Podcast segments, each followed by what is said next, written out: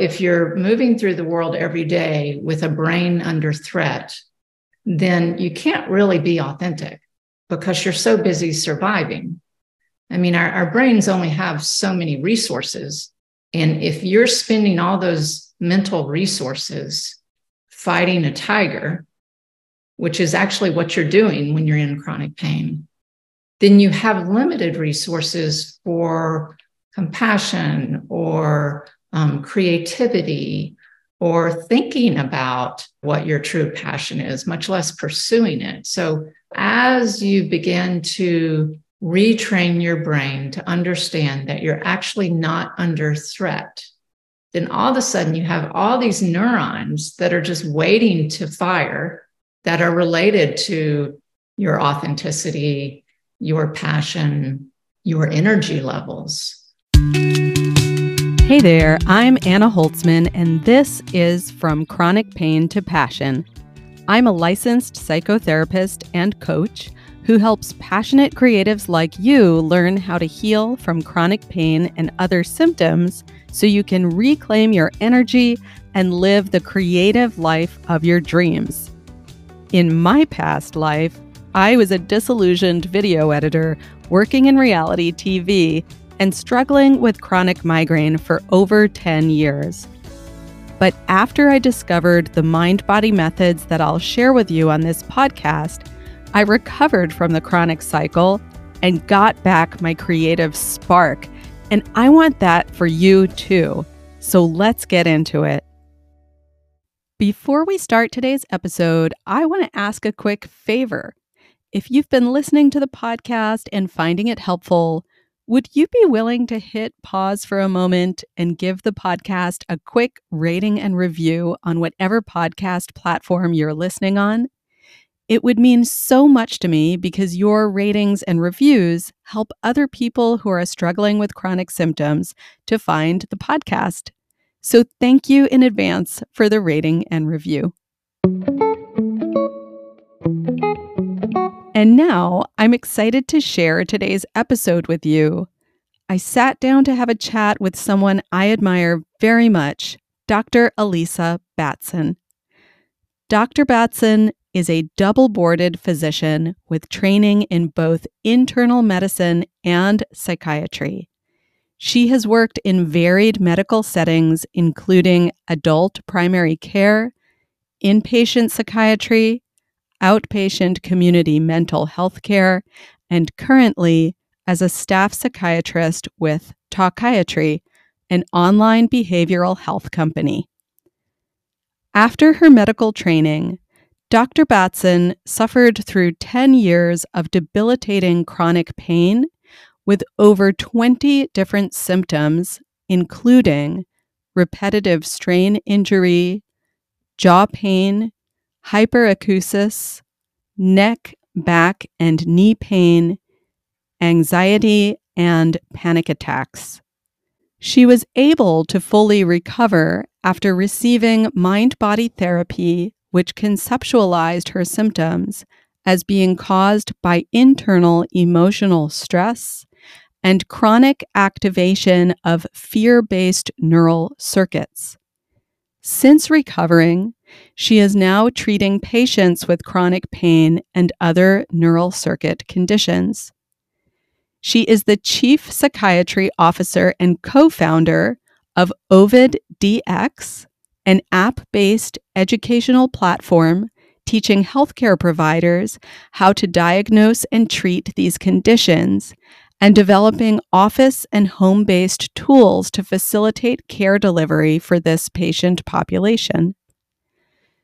Dr. Batson also serves on the scientific advisory team for Curable, which is an online program and app designed to help people with persistent pain reduce their symptoms and calm their nervous system. I am fortunate to serve as one of the facilitators for Curable Groups, which is their live online group program. And in that role, I get to hear Dr. Batson answer group members' questions during a live Q&A physician session that's part of the program. I learn something new every time, And I so appreciate Dr. Batson's openness about her own recovery story and her emphasis on self compassion and standing up for ourselves. I was honored to interview her, and I'm thrilled to share our conversation with you. Welcome, Dr. Batson. Thank you so much for making the time to be here recording this conversation with me. It's such an honor and a pleasure to have you here. Thank you, Anna. I appreciate your asking me. It is it's always a pleasure for me and honor for me to join anyone in helping spread the news um, about um, chronic pain and how we can now treat it and cure it. So, uh, to whatever degree I can assist in that, I, I appreciate the effort you're putting in. So, to me, I consider you one of my mentors, although you haven't formally mentored me, but you know, I look up to your work and you're such a well-known name in this field. But for a listener who is not familiar with you or your work, could you describe what you do and who you help? Sure. So um, I am a medical physician and I'm uh, trained in internal medicine and psychiatry. So I've spent part of my career working in the medical field, um, always combined with psychiatry as well, adult psychiatry. Um, and as that's gone on over time, I've spent more time in the psychiatric field. Currently, I treat patients over telehealth, and um, I've developed a subspecialty, of course, in the field of treating chronic primary pain which is pain caused by these neural circuits in the brain, um, real pain, not imaginary. Um, but how exciting that we now know that these neural circuits are causing the pain and that this can be, your brain can sort of be retrained, so to speak. So, um, so that's what I'm doing now. And I'm also on the side of my clinical care, I'm developing educational programs to teach doctors, psychotherapists, nurse practitioners, life coaches, physical therapists, everyone in the um, medical and allied health fields um, how to diagnose and treat chronic pain. So it's such a needed resource, and it's so exciting to hear about that work that you're doing. I would love to ask you what led you to this work that you do? Sure. So I'm not sure how long of a answer you want. So I'll, I'll make it uh, short first, and then you can ask me more as you like. But um, of course, when I was in medical residency, I was doing a combined internal medicine and psychiatry residency. And at that time, what that meant was you treated patients who had acute medical problems, and you also treated patients who had acute psychiatric problems, but they didn't overlap.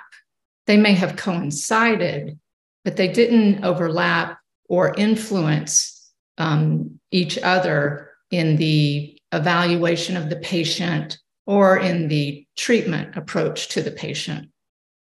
So, um, so I did that because I was very interested in, you know, how the body worked and the physiology of the body and treating people with heart disease and diabetes. But I also was very interested in mental illness and so I wanted to do both. I didn't want to give up one in order to pursue the other. So I did a combined residency. So when I got out of residency, I worked 50% of my time in a primary care clinic doing adult primary care and 50% of my time in a uh, in, uh, inpatient consult liaison service, um, helping people who were in the hospital having acute medical conditions and psychiatric conditions at the same time. So, so I was happy doing that, relatively happy, and running around the hospital and going to my clinic.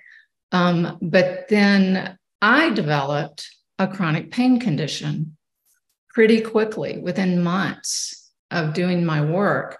And um, I won't go into the particulars of it now in order to better answer the question, but um, I, by the time I got evaluated by my primary care physician, by the time I underwent testing, multiple rounds of treatment for chronic pain, medications, physical therapy. Um, I still was no better. And in fact, I was getting worse. And so I then left the conventional medical world and pursued treatment in the alternative medicine world. And I spent several years doing that. And after 10 years, I was no better. And after about a year of it, I couldn't do my job anymore. Uh, I had chronic arm pain. I couldn't type at a computer. This was in the era of electronic medical records. So if I couldn't put information into a computer, I couldn't see patients. So um, I was not able to work for the 10 years which I suffered in which I suffered from chronic pain. And during that time, of course, it went from my arms to my back to my neck to my legs and hips and head and ears and just about every body part you can imagine. Um, and no matter where I went for treatment, um, and I had every alternative medicine treatment under the sun, I, I didn't get better um, until by a stroke of intervention from above or luck. I don't know what you want to call it, but a former therapist, physical therapist, referred me to a website which she had never even seen before. She didn't know anything about it herself. She just said, Hey, Alicia, I don't know what's wrong with you, but another patient of mine had a quote, miraculous recovery by going to this website. I don't know what's on the website. I've never seen the website, but maybe it will help you. Well, I thought, oh my goodness, you know, one more treatment. I don't know if I can do this anymore. I can hardly get off the couch. But I thought, I can't give up, right? You get to a point where you just have to sink or swim and you just have to keep putting one foot in front of the other. And so I thought, well, I've got to go. I've got to go see what's on this website. And it was a life altering moment um, within five minutes of reading the information on the website, I absolutely knew that I had found what had been wrong with me this entire decade, what I was suffering from. And strangely, this website knew me already. This website knew what I had been through in childhood. This website knew the stressors I was under as an adult. This website even knew my personality traits. And what was better than all of that was this website had a path for me to full recovery. So I was stunned and I was immediately grateful. And I bought it hook, hook, line, and sinker immediately. There was no convincing. I knew that I had found the answer. The website was unlearnyourpain.com by Dr. Howard Schubiner, who's a medical doctor specializing in the treatment of mind body conditions. So I immediately picked up the phone. And what is even stranger is that instead of his uh, medical receptionist answering the phone, she was sick that day and he answered the phone. wow and I was horrified because I was like, "Oh my goodness, Dr. Schubiner, I, I, you know, I didn't mean to call you directly, and did I call your personal number? Like, how did you answer the phone?" And he spent the next 20 minutes with me, listening to my story, and he said, "Alicia, yes, this is what you have. You have a mind-body condition. There is nothing broken with your body. You are going to be fine, and this is what you need to do." So that was the first time in 10 years anyone had said such a thing to me. And I was immediately filled with hope and felt so grateful and was ready to get started on the program. You know, we're obviously talking about the connection between mind and body, right? And mm-hmm. listening, just listening to your story, you're telling a story and talking about feeling finally understood and I would imagine cared about. He took the time to speak with you for the first time. So I'm hearing it with my mind, and my body felt this shiver running up my spine. I my shoulders shook a little bit like when you see a dog shaking off water. And my tear ducts welled up. It was so moving to hear that and just to to empathetically experience that feeling of just being seen and cared about. Exactly. And you're right. Up until that point, you know, I think there had been many doctors and allied health professionals who had compassion for me, but didn't know exactly how to help me. And even when they had an inkling that stress was somehow associated with this, they didn't know how to explain that to me. Um, they certainly didn't know how to treat it. On the opposite spectrum, though, I did have people who said, I think this is all in your head. Yeah. Or I had doctors who um, who intimated that I was malingering or um, some sort of uh, workers' compensation. Um, so that was so discouraging, so insulting, so degrading. Um, after I had spent nine years of my life training to be a double boarded medical physician, taking such pride, um, working so hard to get there, and having gotten there and had this happen, and then have someone say I was malingering and trying to um, fake my symptoms, that my symptoms were exaggerated, it was so, so discouraging. Um, so, so, you know, now though you know one of the things i do in my educational programs is not only teaching physicians how to understand what is going on in the mind um, but how to communicate with the patient in a way that is compassionate um, in a way that lets them know that they do understand what is going on that it is not shameful uh, that they don't need to feel um, less than or weak um, that in fact, the reason they're experiencing these conditions is simply because they're human. And this is how the human body works. Yeah. Um, it's such a moving story. And it sounds like finding Dr. Schubiner's Unlearn Your Pain was an incredible turning point. And I'd love listeners to hear how you would describe the journey from that moment, just a pinpoint in time, to your recovery, but also the shift that took place in your career. Sure. So um, there were fits and starts.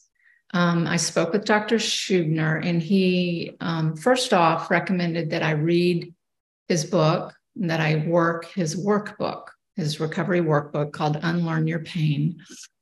And uh, so I immediately ordered the book and I opened up the book to the first page and I was so eager to start reading.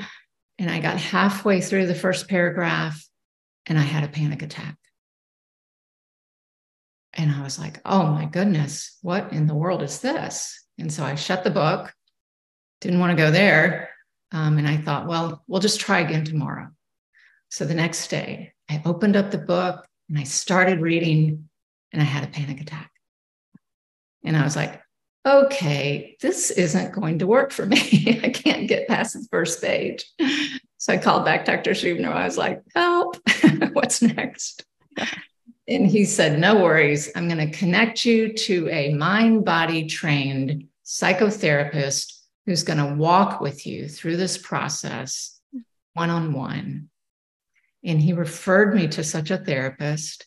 And we began to meet twice a week in the beginning.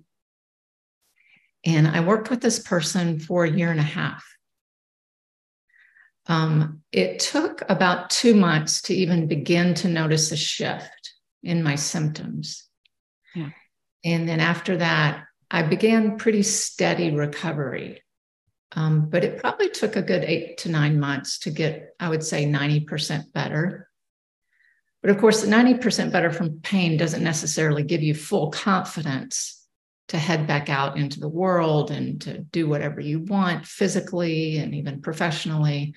Um, so it took another few months to um, feel like I had developed the resiliency to move the way I wanted to move, to move my body without feeling afraid I was going to create pain, um, and also to re enter the profession of medicine uh, with confidence that I wasn't going to um, uh, have to leave again or be sick again. So, um, so you know, I definitely used the techniques of graded exposure to get my life back together, and um, ultimately ended up. Uh, I wanted to test my body, um, test my recovery, and so I did a um, triathlon, trained for a triathlon. Wow. Triathlon. First one I'd ever done. And the reason I chose to do that is because I had always wanted to do that since I was in college, but I had not done it because I was afraid. Mm. And if you've learned anything about chronic pain, it's about stopping fear on all levels. And so I thought this was the perfect test. I was going to have to get over my fear of doing a triathlon. And so I trained and made it through the training, which was a miracle in and of itself. Um, and then I, I did the race and I finished it. Um, it was the hard, definitely the hardest thing I'd have ever done. But interestingly, I didn't have any pain after the race, wow. during the race, after the race, the next day, the day after, the day after that, nothing. And um, so that gave me a lot of confidence that I was actually cured, that I was going to be okay. I went on to do the Paris Roubaix Challenge in Europe, which is a um, a, uh, um, bike challenge over 200 year old cobblestones.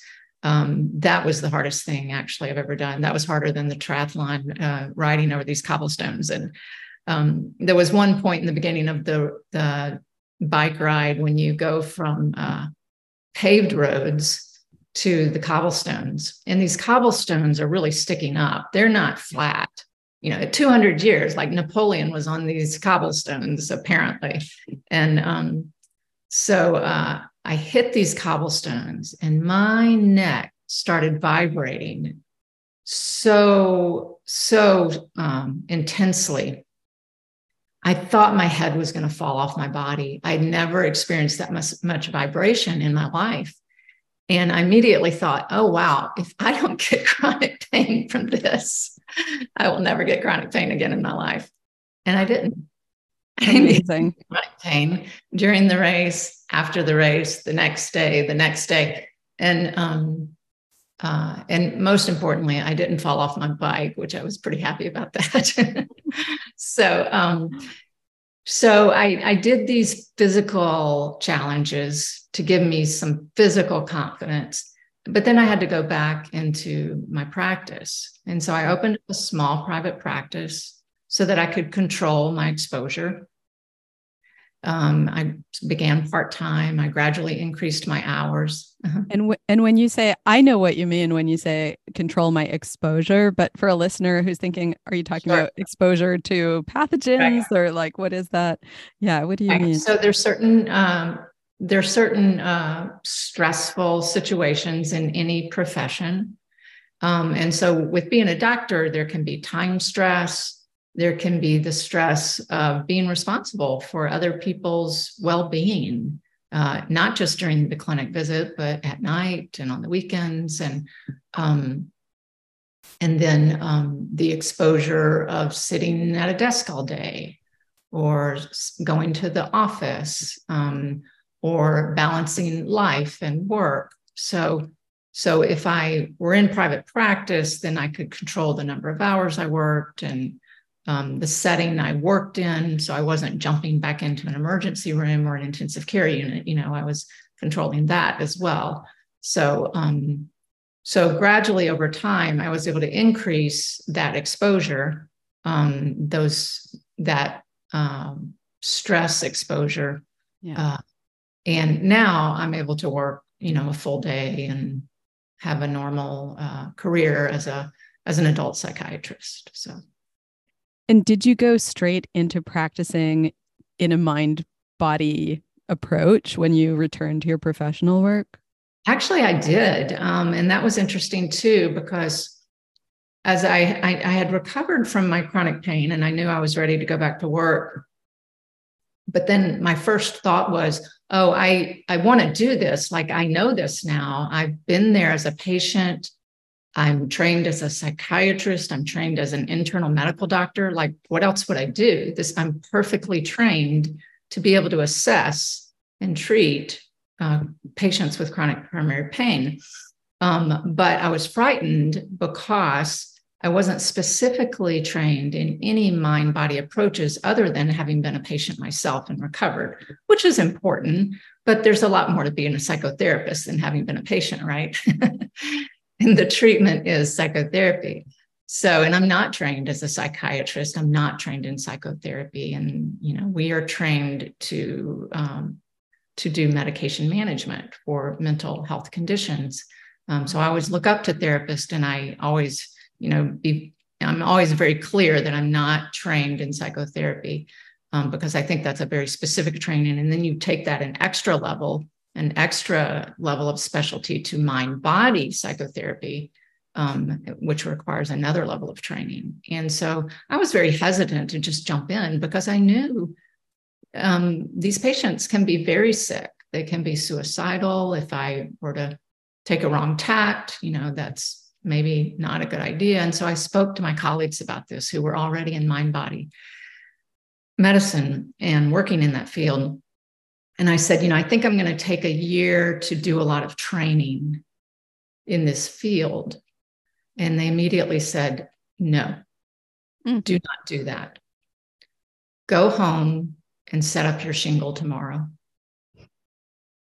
and they said you are you are more trained than anybody in the field because you have been through 10 years of chronic pain you have recovered um, you've read multiple books you you know have read multiple papers you have a background in therapy you're a compassionate person um, so uh, you need to just start practicing because if you delay it your fears will come into play mm. and, and which is true and so I decided I was just going to take that advice because it came from a very wise person that I looked up to. And I did that. And I was scared to do that, but I kept walking through the steps anyway. Um, and so I, lo and behold, I ended up in an office and I ended up getting patients and it kind of went from there. Uh, now I see patients over telehealth um, with a telehealth company and I'm able to see chronic pain patients in that arena um, so that's how i that's how i got from being a patient to a doctor yeah thank you so much for um, sharing that journey with us. Um, something that really struck me well i'm going to get there in a moment. So this podcast is called from chronic pain to passion and the reason i called it that is because something that I've experienced, I've heard from so many other people who've gone on this mind body recovery path and I see it in clients too, is that there's something about this recovery process that does not just um, help symptoms to calm down, but it seems to unlock something, whether you want to call it our life energy, our passion, our authenticity, our purpose, you know, whatever language works for you. This process seems to unlock that. And what struck me that you were saying earlier was that your training for this career that you have was something you took so much pride in, something you were very passionate about. And it sounds as though the symptoms struck just as you were stepping out into your career. Is that accurate? That's exactly accurate. And in fact, my first symptom developed one month into my first job post residency training. Yeah. Wow. And mm-hmm. so I want to ask you, do, do you relate to this idea that there's something about this process which starts with symptoms? Symptoms is what leads us into this process. But did you experience something about this process, you know, the process you went on that was unlocking of some inner passion or life force or purpose for you? Yeah, I think that is where you end up once you recover from chronic pain because um, if you understand the development of chronic pain, it can only develop if your brain uh, believes that you're under some sort of real or existential threat. So um, those threats can be conscious, but more often they're subconscious or even non conscious. And so if you're moving through the world every day with a brain under threat, then you can't really be authentic you can't really be fully compassionate because you're so busy surviving. I mean, our, our brains only have so many resources to uh, draw from in a given second or minute or hour of the day. And if you're spending all those mental resources fighting a tiger, which is actually what you're doing when you're in chronic pain, then you have limited resources for um, multiple other functions in your brain, such as compassion or um, creativity, um, or frankly, anything that involves memory. Um, or um, developing relationships with others, or thinking about, you know, what your true passion is, much less pursuing it. So when you're fighting a tiger, that is all you can do. And so as you begin to retrain your brain to understand that you're actually not under threat, actually, you're okay, then all of a sudden you have all these neurons that are just waiting to fire that are related to your authenticity, your passion, your energy levels, um, your ability to be spontaneous um, you don't have to worry about what is around the next corner that is going to attack you. Yeah. Be more fully present in the current moment and let the future moments take care of themselves because you now have all the tools and techniques you need to be able to address any stressors, anything that goes wrong in the future so you don't have to worry about it in advance anymore. You can let it take care of itself as you move through your life. I love that metaphor of fighting a tiger. It fits so well. And it also, I think, offers a segue into something that I wanted to ask you about because I've been fortunate to hear you speak a number of times on the importance of standing up for yourself as a part of recovery. I wonder if you could speak a little bit about why that is, what it is, and maybe even how it relates to or is different from that stance of like feeling like you're fighting a tiger all the time. Right. Yeah. It's, this is so important. And I, I do think this is an under, um, underappreciated, not talked about enough aspect of recovery. Um, so, um, Alan Gordon, who's a well known mind body psychotherapist, um, pointed out to me as part of um, my training that there are um, certain personality traits that can put people at risk for developing chronic pain symptoms. And these personality traits are great to be, um, but they can also lead to our demise and, and harm us. Um, so they can lead to our success, they can lead to our demise. Um, and these personality traits are things like perfectionism, people who dot all their I's and cross all their T's, uh, people who put themselves under superhuman pressure to perform, to succeed, to strive, to achieve, um, people who um, are are constantly trying to please others instead of getting their own needs met.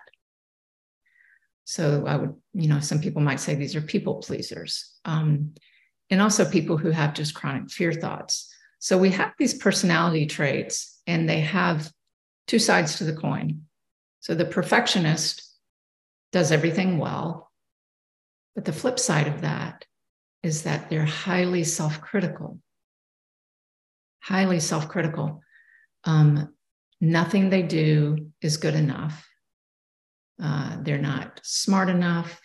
They're not sharp enough. They're not pretty enough. They're not capable enough.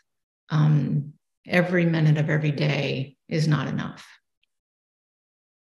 And for the personality trait of um, being a high achiever, that's also fantastic. You're going to get the good grades, you're going to get promotions, you're going to get the good job, the good pay all that's great.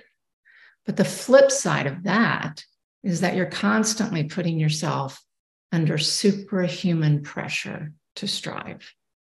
And when I say superhuman, I really do mean that. It's not possible for a person to achieve that much under that much pressure without breaking down. It is superhuman. Okay.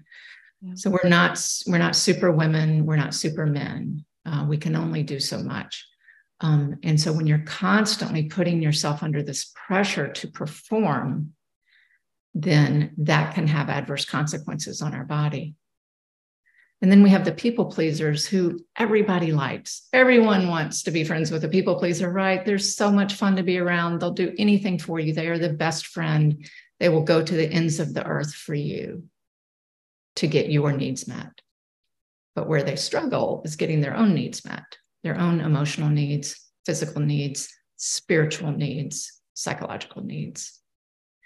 And the flip side of this is that when you can't get your own needs met, then you suffer as a human being because you can't thrive in that environment. You can't thrive. So the treatment for this, like people will say, well, what am I going to do? I'm pretty stuck with this personality. It's not going anywhere. And you're right, it's not going anywhere. This is your personality.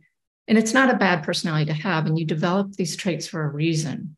You develop these traits so that you could survive perhaps some childhood abuse, perhaps so that you could be loved more by a parent, so that you could live up to expectations um, by your community or your family.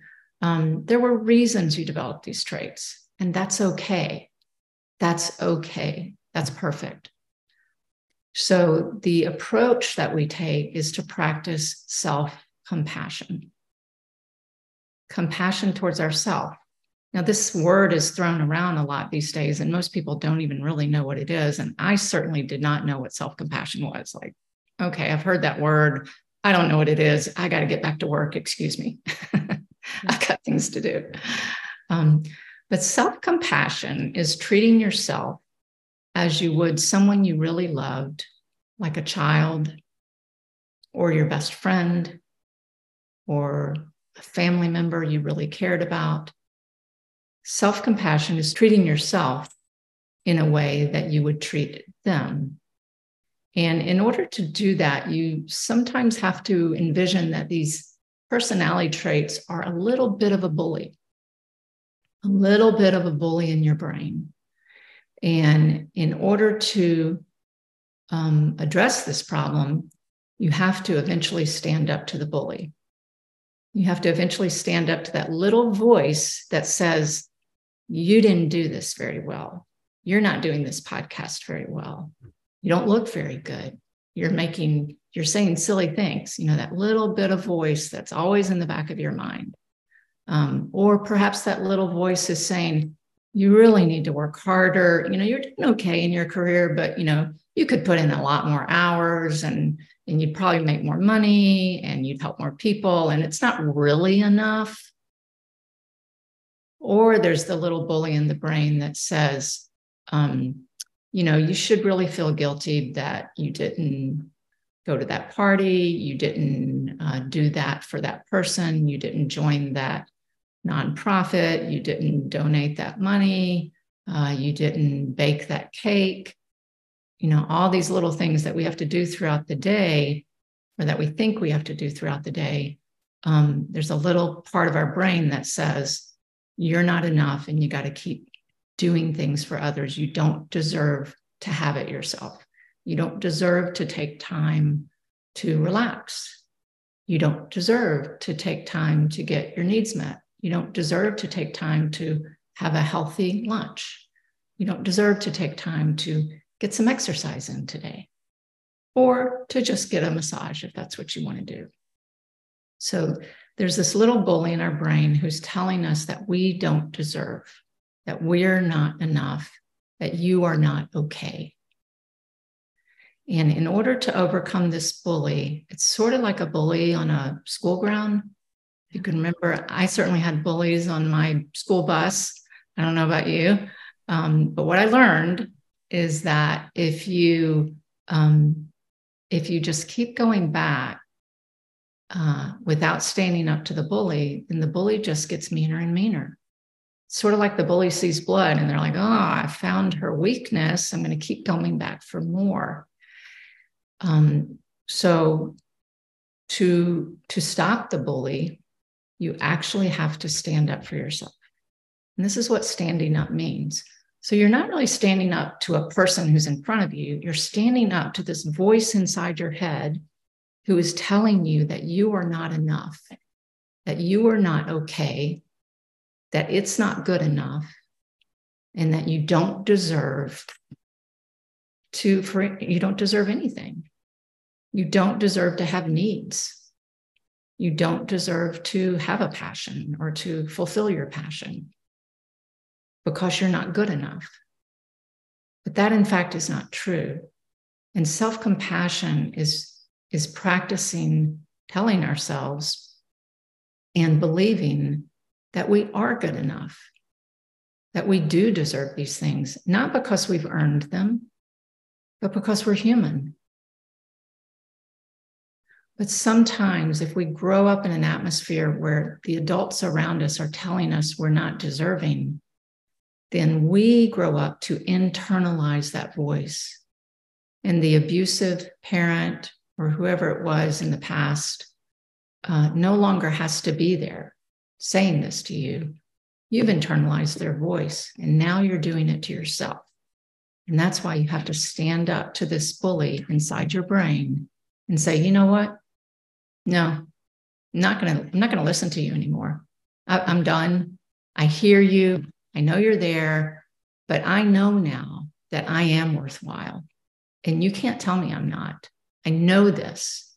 And so I am going to stand up and say, no, whenever I hear you say you're not enough, whenever I hear you say you need to work harder, whenever I hear you say um, you don't have you don't have a right to your own needs. So this is what standing up is about. It's about standing up for yourself. And the reason you do this is because you deserve it. The reason you do it is because you're fantastic and you do not deserve to be bullied. Something I just love about your explanation of that is that it, it brings such a different light than I think what people usually think of when when they hear the phrase self-compassion. I think when people hear self-compassion, they think soft, gentle, calm, soothing, right? And it certainly can be that. But it can also be, as you're saying, it can be assertive. It can be standing up to a, an internalized bully in your head. It can um, be uh, scary, actually, to practice it at first because standing up to a bully is quite challenging. Yes. Exactly. Yeah. And I love that you that you brought up that it can be scary at times because if you, for example, have grown up in an atmosphere where you didn't, you weren't allowed to have expression of your own emotions, you weren't allowed to have a voice, um, then suddenly taking back that right can be very scary because you may have learned that when you did that, you got punished when you did, did that, you had something you loved taken away, whether it be an object or a privilege or maybe a parent's love. So, so learning to uh, stand up, learning to have a voice, learning to feel your authentic emotions, specifically learning to say no when you mean no and yes when you mean yes can be very, very scary very scary. And so you have to practice, and it's going to feel uncomfortable at first. Um, and it may not lead to very good outcomes. It doesn't mean you're going to please everybody just because you're standing up. And in fact, you may not please very many people at all, but that doesn't make it not right. Yeah. One of the things that we've got to stand up for ourselves about, and I think you named this, is that we deserve pleasure. We deserve fun. We deserve joy. And in fact, we need those things as part of our recovery. And I bring this up because there's a story I've heard you tell before that I think is valuable on, for so many reasons, but it, it's the story that I've heard you tell about your recovery from one specific and more on the unusual end of things, uh, symptom, which is hyperacusis, pain in the ears when you are hear- hearing any kind of sound. I wonder if you could share that story with our listeners as well. Sure. Yeah. So, um, towards the end of my pain journey, my pain had traveled all down my body. And it ended up in a place where I did not even really appreciate people could have pain. I, as a doctor, I knew there was this entity called hyperacusis, but I had never imagined what it could feel like. Hyperacusis means you're very sensitive to sounds. And when you hear sounds, it creates a very sharp, uh, specific, uh, fast pain in your ear. Um, it's as if you, your ear had been hit with something. Um, and um, so I developed a symptom. And the problem with hyperacusis is it's not the big sounds that just cause a problem, it's the little sounds. It's the shutting of the door gently, it's the uh, spoon that falls on the ground. Um, it's driving in a car and hearing uh, another car honk their horn. Um, so it makes it makes it very difficult to function in a modern world where there's so much clanging and banging, much less within your own house with another person. Sometimes people can't even hear their voice without their ears hurting. So um, if you just speak to them gently, it will still hurt their ears. So hyperacusis is a, a very difficult pain to have. Um, and um, so I had this. And of course, when I developed this symptom, my world really shut down because all of a sudden I couldn't really go out. I couldn't go to restaurants. I couldn't have dinner with friends. Um, I had to walk around my own home very gently. My poor husband, you know, had to be so careful about shutting a door or doing anything, dropping a dish or um, chopping vegetables, even. Um, and so it was very hard for him as well, just living with me. Um, and so, um, so I began my recovery and I was months into my recovery, but I was still having hyperacusis and struggling. Of course, with each symptom, you you always wonder, is this symptom my body or is this really the structural problem? Is this the problem I'm never going to recover from? Um, and of course, hyperacusis is a little bit more unusual. And so, and you have doctors saying, well, we don't know what causes it, or we think it's this or that. And of course, with all these functional conditions, there's no treatment. Um, and so it's it's really scary. And um, so uh, one day I was sitting around and I had to be careful with like I couldn't listen to podcasts. I couldn't listen to music, definitely. And so I had to be very careful with the computer, making sure the volume was off. And but one day um, in playing around on the computer or my phone, I don't really remember which, um, I saw this guy dancing on a, a, a, podcast or a video of some sort, like YouTube video or something. And it seemed to be like a popular video. And I was kind of curious and I thought, oh my gosh, like that's really cool. Like I've never seen that type of dancing before. And apparently it was called dubstepping, which, you know, now people know what that is. But, you know, I was pretty I've never been very, uh, you know, savvy about what's popular and cool. So, so to me, it was very neat and exciting. Um, and so I'm watching this guy dubstep on this video, and I thought, I wonder what kind of music he's dubstepping to. So I turned up the volume just a little bit, and I was like, hmm, that's kind of cool. I like that song. And I turned it up a little more and I was like, oh, I really like that. And so he was dubstepping to Adele's Set Fire to the Rain. Ooh, yeah. Yeah. and I'm I can't remember the name of the dancer. I need to I need to figure that out so I can tell the story properly. But um, so which that that song's kind of, you know, stimulating and exciting and you know upbeat and uh, so here this was, this guy was doing this very cool dance to Adele's Set Fire to the Rain. And it was one of those songs that just hits you, you know, on a personal level, like this song is my vibration. Like yes. th- this is in my DNA. And I was just taken over by this whole musical experience. And I was listening to it and I realized, ah, I'm not really having pain right now. Hmm. I wonder if I could turn up the volume a little bit. And I turned it up a little bit and was still like totally amazed by this experience. And I turned it up a little bit more. All of a sudden, I realized my computer was on full volume. I was completely enthralled with this musical experience.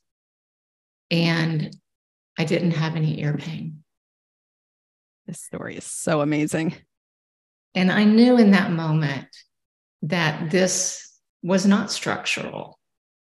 This was a neural pathway in my brain. And like all the other neural pathways that create chronic pain conditions, chronic primary pain conditions, I could turn it off, which I had just done, and it could be turned back on. And at that moment, it was demystified, and I was no longer afraid of it. So amazing. This is so, so amazing. I mean, you're talking about fear, of course. And earlier, you were explaining to listeners that in order to turn down these pain signals that our nervous system is sending us, we need to work on turning down the fear in our system. And focusing, you know, from that direction first can often work or be useful.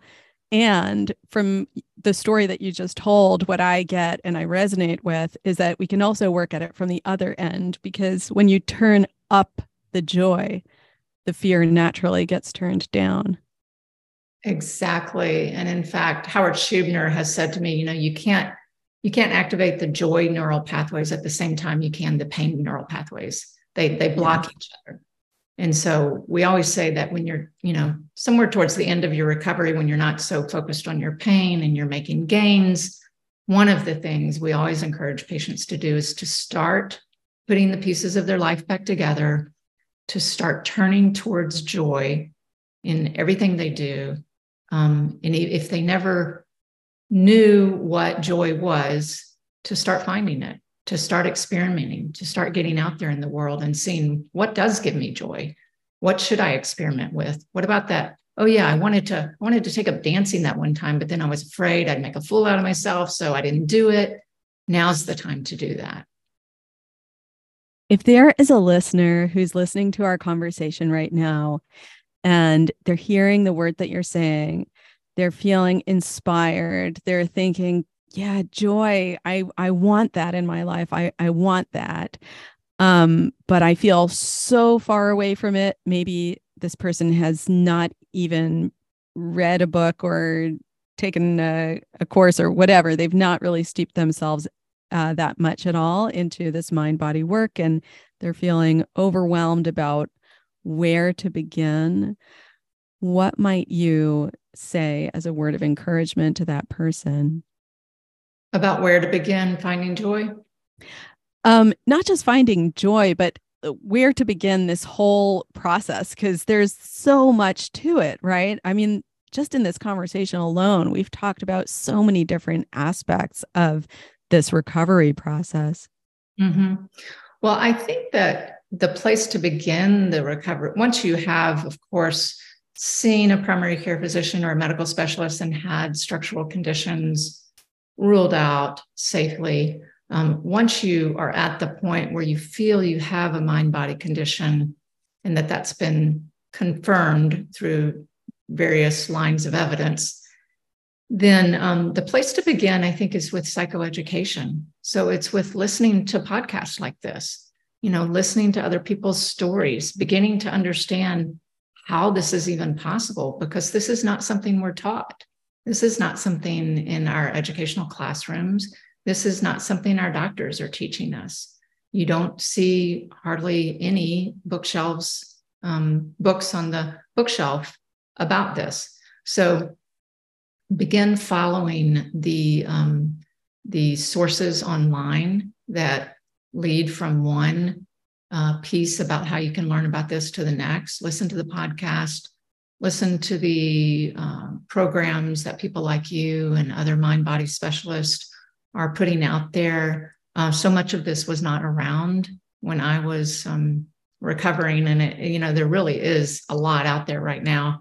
Um, so I would just spend a lot of time listening, listening and learning. And I think that's the best place to start. And then I think you're going to get your, as you learn what the risk factors are for this condition, then you're going to begin to understand what your risk factors are. Is it the adverse childhood experiences I had, if you had any of those? Is it the stress I was under at the time my pain came on, uh, going through a divorce, uh, losing so much money in 2008, uh, closing my business, retiring, um, the death of a loved one? Is it these personality traits? Does that resonate with you? Um, the perfectionism, the high achiever, people pleasing, people who are hyper vigilant.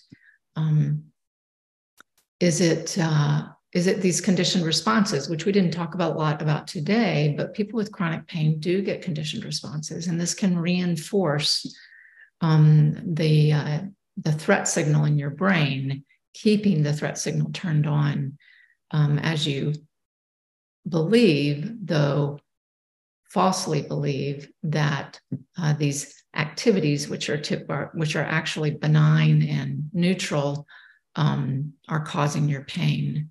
Um, so, learning uh, if that's a part of your picture. Uh, and then finally, do you have repressed emotions, which might be keeping your threat signals turned on in your brain? Um, so, so I think after you learn about this, then you can begin uh, seeing how it relates to you and your life in particular. You know, making a list of your childhood stressors, a list of your adult stressors, uh, making a list of your personality traits, um, seeing if your pain uh, fits the the care, the nature of mind body pain, um, and then uh, once you realize that, you can begin to get a sense of where you might fit in your recovery first. You know, what would be the best first step? Are you someone who learns from reading books? Get some books. Are you someone who prefers to interact with people on a regular basis? Well, then therapy might be a good first step or a group recovery program online somewhere. Um, and um, so, so there are many types of resources out there. There's no one right way to get better. And so it's really important to emphasize that most people with chronic pain will have this sudden fear as they begin their recovery that they're not going to choose the right path to recovery, that there's a right path and a wrong path, and you know what is the recipe for them. Um, you can't go wrong, okay? Because every step you take, you're going to learn something, and uh, uh, you don't need to have that be just another fear thought that keeps your threat signal turned on. So just keep putting one foot in front of the other. Um, you will find your way. And I always say to people, it's okay if you're still having pain and you haven't recovered, because what that tells me is that you just haven't yet fully realized how to best take care of yourself in the face of life's stressors. And we have to learn that. And so you're right where you need to be in order to learn that. So when I was in the midst of my chronic pain, it was because I was going through life not knowing how to practice self compassion but now that I know that, I, I don't get chronic pain or I get it very infrequently. So, so this is all just a process of learning how to better respond to life's inevitable stressors in a way that doesn't harm us, um, rather, in a way where we can maximally use our creativity, um, maximally use our uh, passion, our memories, our resources, uh, so that uh, we're not uh, having to worry about fighting the tiger all the time. So, Thank you so much for that, Alicia. And I'm so grateful that you named the fear that nearly universally comes up about not choosing the right place to begin or the right steps and this idea that there are you know one there there is one right path giving people permission to just really start anywhere and see where it leads you and trust that you will find your way it's such a beautiful and i certainly believe true message Dr. Batson, thank you so much for being here with me, with this audience today. It's such a thrill and a delight to speak with you. And before we sign off, where can folks find you and the work that you're doing and what what kinds of things can they reach out to you for whether it's your the training program that you're developing whether it's um i don't know what what types of things are you offering Right. So these days, um, I see patients over a telehealth platform called talkiatry.com, T A L K I A T R Y. Um, and because I'm licensed to practice in the state of Tennessee and New York, and soon to be licensed in Missouri, um, I can see you if you are on if you are in those states at the time of the appointment. Um, I typically do um, uh, medical evaluations for chronic pain. And then I typically don't do the work myself, but I refer on to people like you um, who can uh, treat people with chronic pain, uh, psychotherapists, online programs like curablehealth.com or various other print resources. Um, so you can also uh, find me um, uh, if you would like to uh, learn more about how to diagnose and treat chronic pain, uh, you can go to oviddx.com. That's O-V-I-D-D-X.com. And there uh, we have created uh, mobile first, app based training programs where you can learn these skills. You can learn how to make the diagnosis, you can learn how to talk with the patient you can learn how to do the treatment. Uh, these programs are for doctors, therapists, uh, psychotherapists, physical therapists, occupational therapists, massage therapists, life coaches. Um, frankly, anyone who wants to purchase the program can purchase it, even if you're a patient.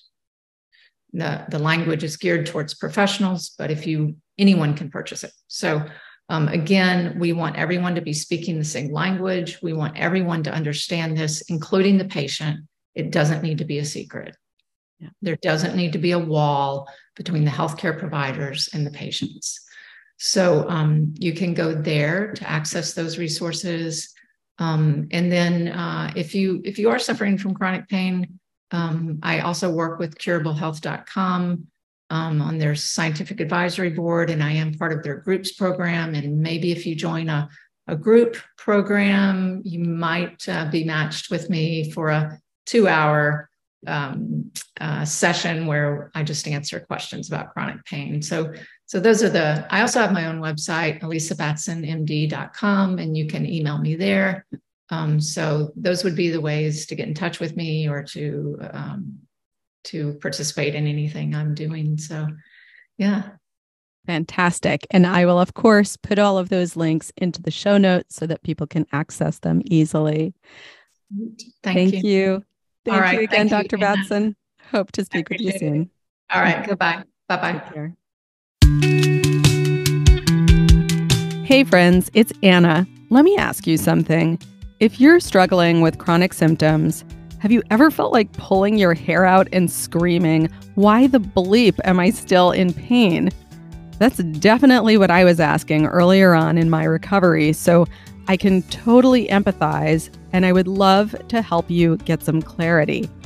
So I've created a quiz just for you that's called Why the Bleep Am I Still in Pain? And yes, you can take this quiz even if your symptoms are not pain specifically. Just head to my website, annaholtzman.com, and you'll see a big old button there that says Take the Quiz. So why don't you head there right now before you forget? And if you found this episode helpful, please go rate and review the podcast. That helps other people who are struggling with chronic symptoms too to find the podcast, and I would appreciate it enormously. Thank you for listening, and until next time, take good care.